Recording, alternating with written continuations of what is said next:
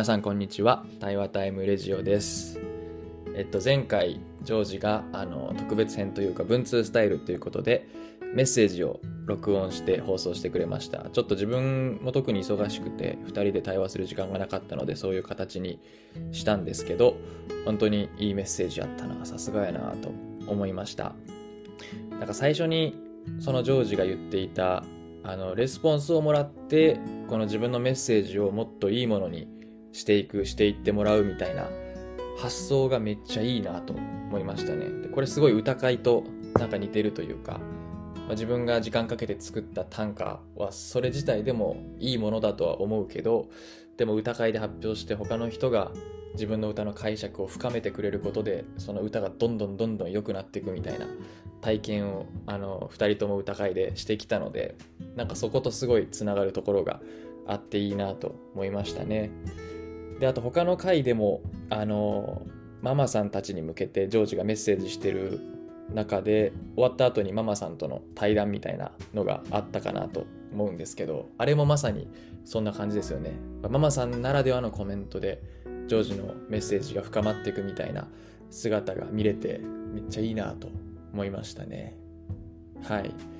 でメッセージの内容は「まあ、殺すな」っていうタイトルでしたね。で3つのポイントが「殺すな」「隣人のために」「お前のために」「神の栄光のために」っていうポイントがあってめっちゃすっきりしてたしそうそうそうすごいスッと入ってきました。で自分は特にその、まあ、最後神の栄光の話が出てきたんですけど栄光ってこう恥と名誉に関わるボキャブラリーの一つなので自分でもテーマにしてることでもあったので特にあの感情移入しながら聞いてたんですけどあのたまたま今回の期末課題で僕が取り組んだ、まあ、あの世界のキリスト教神学かっこ文脈化神学の授業があってそこで最終課題があったんですけどそこに取り組んでるテーマとちょっと似てるところがあったので今日はそのジョージのメッセージと自分の期末課題のを結びつけながら話せたらいいかなと思ってました。でこの文脈化神学の授業、まあ、教授は自分があこの人のもとで勉強したいと思ってフレズノに来たまさに張本人であるマーク・ベーカー教授の授業なんですけど期末課題が結構ユニークで普通の期末レポートって、まあ、アカデミックなペーパーを書いてこいみたいなのが多いんですけどこのマークの授業の期末課題は、まあ、特にこの文脈化神学の授業に限ってかもしれないんですけど他の神学者とか学者に向けてではなく一般の人々に向けて書くようにっていうのがあの指示の中に明確にありました。だからそのアカデミックな言葉他のレポートだったらまあ使ってもいいというかむしろなんか使うことを推奨されてる雰囲気すらあるアカデミックな言葉を使うと逆に減点されるみたいな期末レポートでしたね。だから本当にマークの意識としては神学の言葉が普通の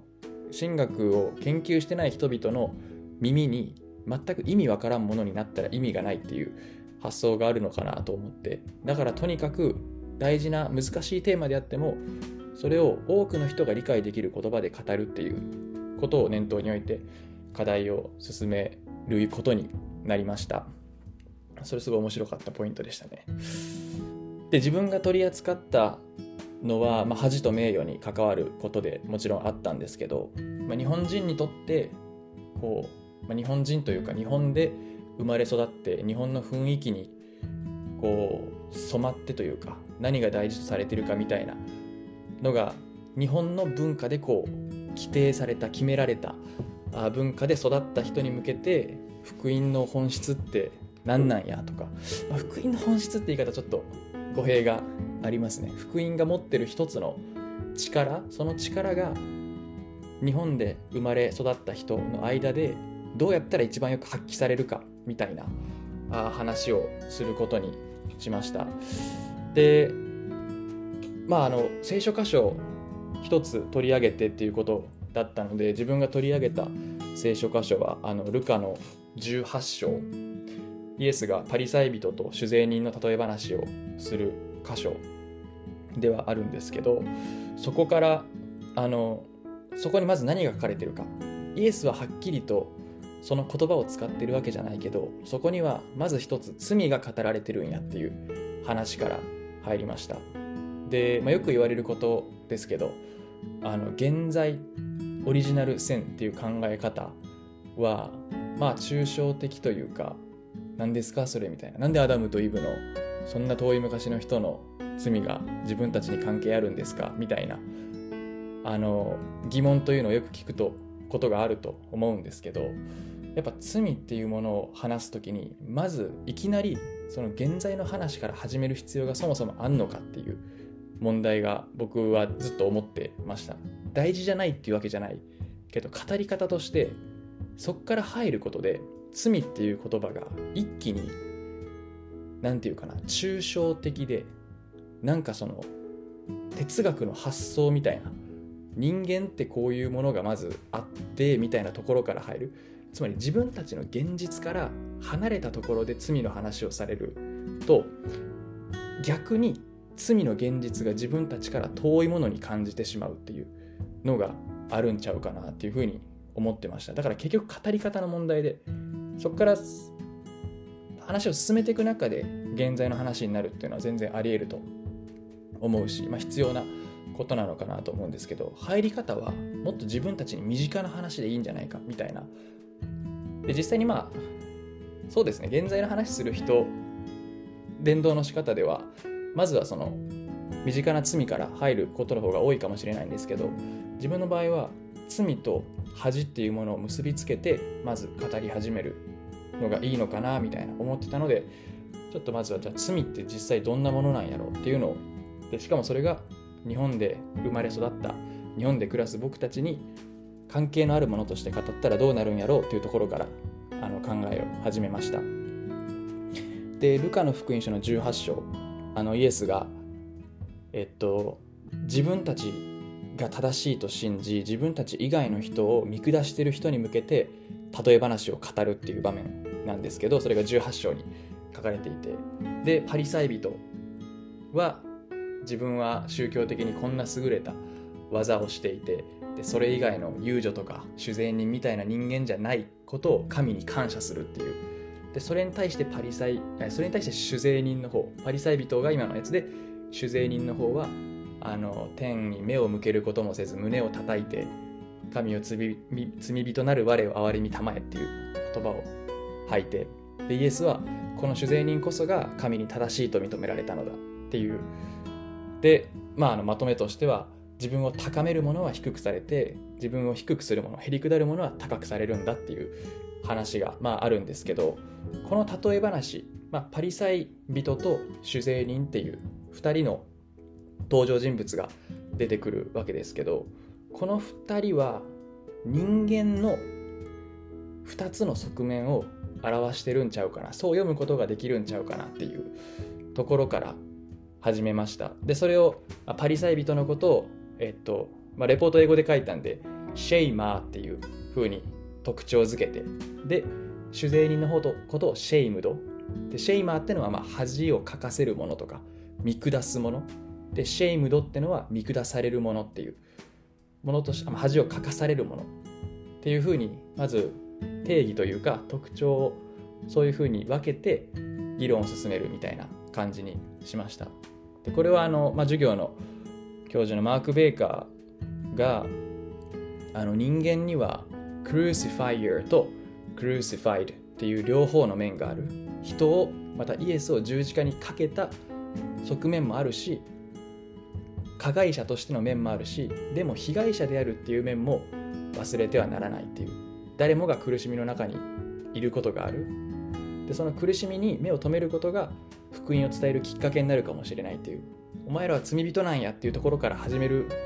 じゃなくてイエスも同じ経験したよっていう。クルーシファイどの面から始める方があの心に届く場合があるっていう。だからその人間の持ってる両方の加害者である人間と被害者である人間っていうのを自覚しておくことが大事なんだっていうところからとって俺たちは人を見下すこともあるし見下されることもある。どっちも持ってるっていうところからスタート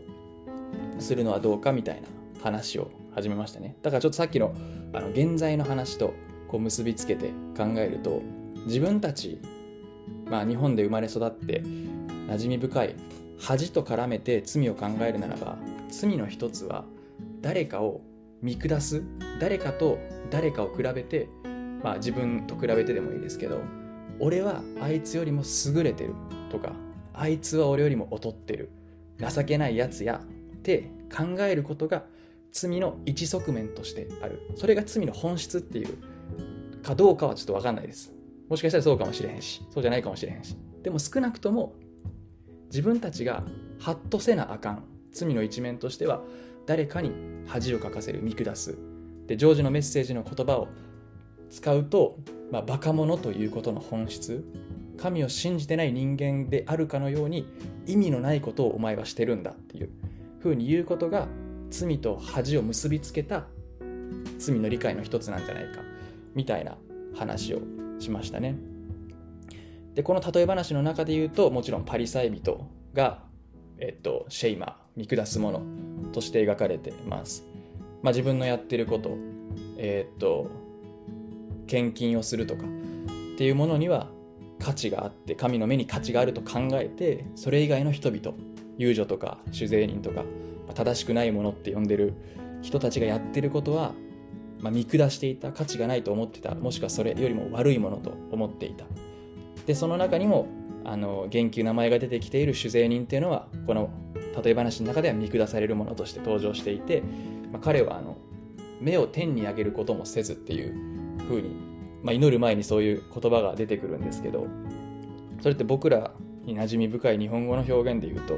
こう顔向けできないっていうのがぴったりくるのかなみたいな思うんですよね。こう自分がまあ主税人がユダヤ人であるっていうふうに考えるならば、まあ、契約の民であるはずの自分が人を貧しい人を逆に抑圧する側に回ってしまっているっていうその情けなさで自分の恩人であるはずの神に顔向けができない状態で罪人である私を憐れんでくださいっていうふうに祈る。だから主善にもすごいもちろんパリサイ人に見下されていたっていうのもあるしでも自分で自分のことをも情けないやつっていうふうに自覚をしていたんじゃないかなっていうふうに思うんですよね、まあ、だから罪人である私を憐れんでくださいっていう言葉が祈りが出てくるかなと思うんですけどっていうふうにまあここで見下す者パリサイ人と見下される者主税人の対比があるなあっていう話をしましたね。でその後のセクションでまあ新約聖書の他の箇所にはもともとパリサイ人だったけど変えられ、まあ、変えられた人物というかその自分が名誉あるパリサイ人だから名誉があるって思ってた。けどそうじゃないとこに名誉を見出したパウロの話と、まあ、あと酒税人としてすごい見下されていた。けどイエスに出会って新しいアイデンティティを与えられたあのザーカイっていうルカの19章に出てくる人物の話を続けてしていきました。でまあパウロの話ももちろん興味深いんですけど時間も時間なのでちょっとザーカイの話に絞って、えー、紹介したいなと思うんですけど、まあ、ザーカイは酒税人でありしかも酒税人の頭であり金持ちであったっていう言葉から登場する人物としてルカの19章に描かれてます。でそのザーカイにイエスが会うためにまあ話しかけるシーンがあるんですけどそのシーンでそのザーカイの町にいる人々はあのイエスとかいうやつは罪人の客になりやがったみたいなことを言うんですよねだからザーカイのことを、まあ、酒税人っていう肩書きを持ってるザーカイのことを罪人っていうふうに言って見下してるで、まあ、見下すにはちょっと正当な理由があるっちゃあるかなっていうふうに思います。で、なんでかっていうと、まあ、酒税人がいるせいで生活は逼迫する。そのローマ帝国に治めるためのお金の中からちょろまかして私服を肥やしてた人たちっていうふうに言われてるので、それはまあ税金増税されたら僕らも怒るし、で、そのせいでこいつ金持ちになってんねやって思ったら、罪人っていう言葉だけでは済まないぐらい罵倒したくなるっていう気持ちもわかるっちゃわかるですけどとにかくでも町の人々はザーカイを罪人というふうに呼んで見下すっていうことをします。でもあえてイエスはその罪人と呼ばれて見下されている酒税人ザーカイのところに泊まる。私はそうしなければならない。そういうふうに定められてるんだみたいな言い方をして、えザーカイの客になります。でその事実をもう知ってるザーカイ。あの有名なイエスが自分のことを認めてくれて自分のとこに泊まりたいと言ってくれてるっていうことを聞いたザーカイだったのでその町の人から見下されても、まあ、自分は変わりますっていう決心をするわけですね。自分がしてきた悪いことも償いますっていう決心をザーカイはします。でその具体的な一つが自分が持っている財産の半分を貧しい人たちのために使いますっていう風な決心をするんですね。でこの貧しい人たちっていうのがルカの福音書でやっぱキーワードになっていて例えばルカの4章18節19節でイエスがあの街道でイザヤの巻物を渡されて読むっていう箇所があるんですけどあそこがまあイエスのミッションのミッションステートメントというか私がこれから世界に出ていくその目的はこれですみたいな感じの言葉なんですね。でそれがまあ貧しい人たちへの福音っていうふうに呼ばれたりもしています。でこの貧しい人たちが、まあ、経済的に貧しい人たちだけを指す言葉だったのかそれ以外の神しかより頼む存在がいない人たちのことだったのか、まあ、後者の方があのいいのかなというふうに僕は思うんですけどとにかくこの貧しい人たちへの福音っていうのがルカ伝のテーマでザーカイはルカが描くこの歴史物語の中心テーマのど真ん中を行く人物になるっていうのがすごい大事なところかなっていうふうに思います。貧しい人たちに捧げるってのはただ社会慈善活動の一部になりますっていうんじゃなくて神がイエスのミッションにしたそのミッションに参加するっていうだからザーカイは自分が救われただけじゃなくて人々を救い出す神の計画にそのイエスのミッションに参加する人物になったっていうのがこのザーカイの改心の一番でっかいところなんちゃうかなというふうに思います。でまあ恥と名誉の言葉を使って、まあ、説明するならばザーカイのアイデンティティっていうものが癒しい酒税人という仕事についているやつっていうものから栄誉ある神のミッションに参加する人物に変革された。だからその決断によってザーカイは自分にお金があるからとかではなくて貧しい人のために自分のお金を使うっていう決断をしたところから彼のアイデンティティは名誉あるものに変えられた、まあ、それより前にイエスに認められるっていうそのイエス側神側のあのスタートがあったわけですけどもそれに対する応答が神の目にあって名誉あるものになったっていうのが大事なところなのかなっていうふうに思います、まあ、ざっくりそういう感じの話をあのレポートではまとめたんですけどあのジョージがその神の栄光を表すっていうのは分かりにくい表現で自分なりに言い換えたらこう神様ってすげえって思うこと思われることとかっていうふうに言ってたかなと思うんですけどこのザーカイの変化を変わり変わった姿を見た人もザーカイすげえって思った人もおるやろうしこの酒税人の生き方を変えるイエスすげえって思ったんちゃうかなっていうふうに思うんですよね。でルカはそのあの後日談みたいなやつを書いてないのである意味こう想像で埋めるしかないところではあるかなと思うんですけどでもザーカイが酒税人としてこう生き方を変えたっていうことはそのザーカイがいた町の人々にとって大きな変化をもたらしたいい方向への変化をもたらしただろうししかもその理由がイエスという人物に出会ったことっていうのを知ったらやっぱイエスって人すごいらしいねっていう。あのイエスの誉れが名誉が高められるっていうことにもなっただろうしこ、まあ、これもジョージの言葉でありましたけど神の民が輝く時にそれが神の栄光になるっていうのを体現したのがまさにザーカイだったじゃないかなっていうふうに思いました。はい。今回その文明科進学の授業ではそういうテーマのレポートを書いたんですけどちょうどその時期に奥さんと喧嘩をすることがありまして、まあ、今奥さんアメリカで英語を勉強する学校に無料であの教えてくれてるところがあるんですけど言ってたんですけど結構それに苦戦してて、まあ、先生との相性というか授業のあの取り組み方みたいなのに苦戦しててでそれを見てその勉強の仕方合ってないんちゃう？そのやり方でやっても英語できるようにならへんのちゃう？てか無駄ちゃう？そのやり方？みたいな言い方をしてしまったんですね。でジョージのメッセージ聞いて自分でも見下すこと恥をかかせることの罪みたいな